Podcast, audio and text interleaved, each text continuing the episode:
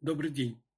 Дивидендный сезон близится к завершению, но пока еще он не закончился. И у нас появился новый дивидендный фаворит. Напомним, в прошлый раз а, мы говорили об ННТП, чьи, Новороссийский морской торговый порт, чьи акции а, должны были принести достаточно хорошую дивидендную доходность. И там не особенно изменилась котировка. И все еще можно на них заработать порядка 12 с лишним процентов. Причем а, закрытие реестра состоится только 28 июля. Но вот теперь на днях было принято принято решение о выплате рекордных дивидендов а, центральным телеграфом. И по обыкновенным, и по привилегированным акциям он выплатит по 11 рублей 83 копейки на штуку, что сразу же, конечно, привело к резкому росту стоимости акций. Они выросли примерно в полтора раза, но даже сегодня еще а, дивидендная доходность по ним составляет а, около 40%, что по обыкновенным, что по привилегированным. Закрытие реестра назначено на 10 а, августа, и еще можно заработать эти деньги.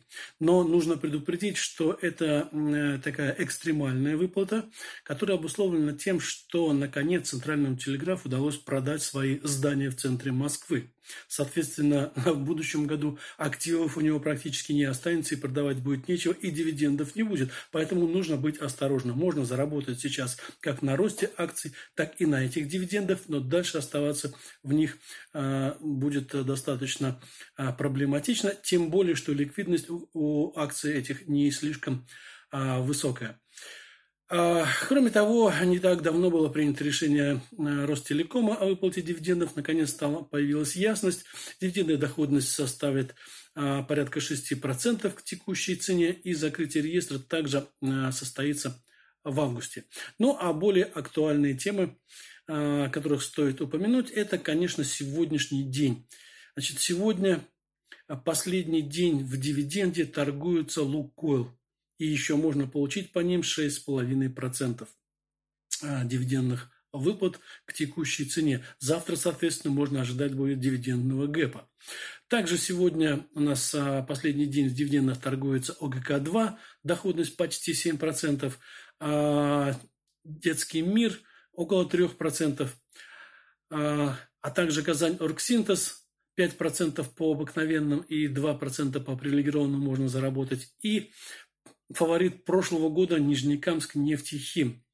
А, в этом году он тоже дает неплохую доходность, но, конечно, с прошлым годом не сравнить, потому что до этого компания не платила три года дивиденды и вдруг заплатил за три года сразу. И в прошлом году, конечно, мы помним, какие были скачки ценовые.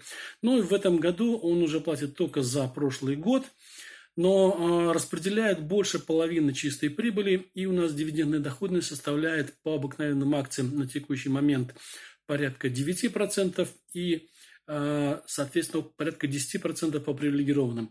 Сегодня можно последний день купить их с этим дивидендом, но завтра уже можно будет ожидать дивидендного гэпа. А завтра у нас последний день торговли с э, дивидендом э, акции Алроса, которые могут принести 4% дивидендной доходности. И первый квартал, дивиденды за первый квартал НЛМК порядка 2,2-3 примерно Э, процентов дивидендной доходности.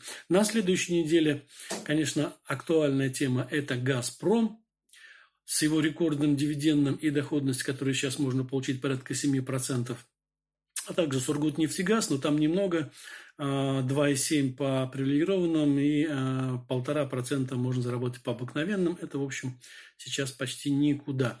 А также привилегированные акции Мечела на следующей неделе тоже будут последний день торговаться с дивидендом, и на них можно заработать порядка 4%. И по-прежнему сохраняется интрига, непонятно, когда будет отсечка по Сбербанку, Росгидро и Полюсу. Ждем этой информации. И вот это все, что можно сказать на текущий момент. Такие на сегодня дивидендные хроники. Спасибо за внимание.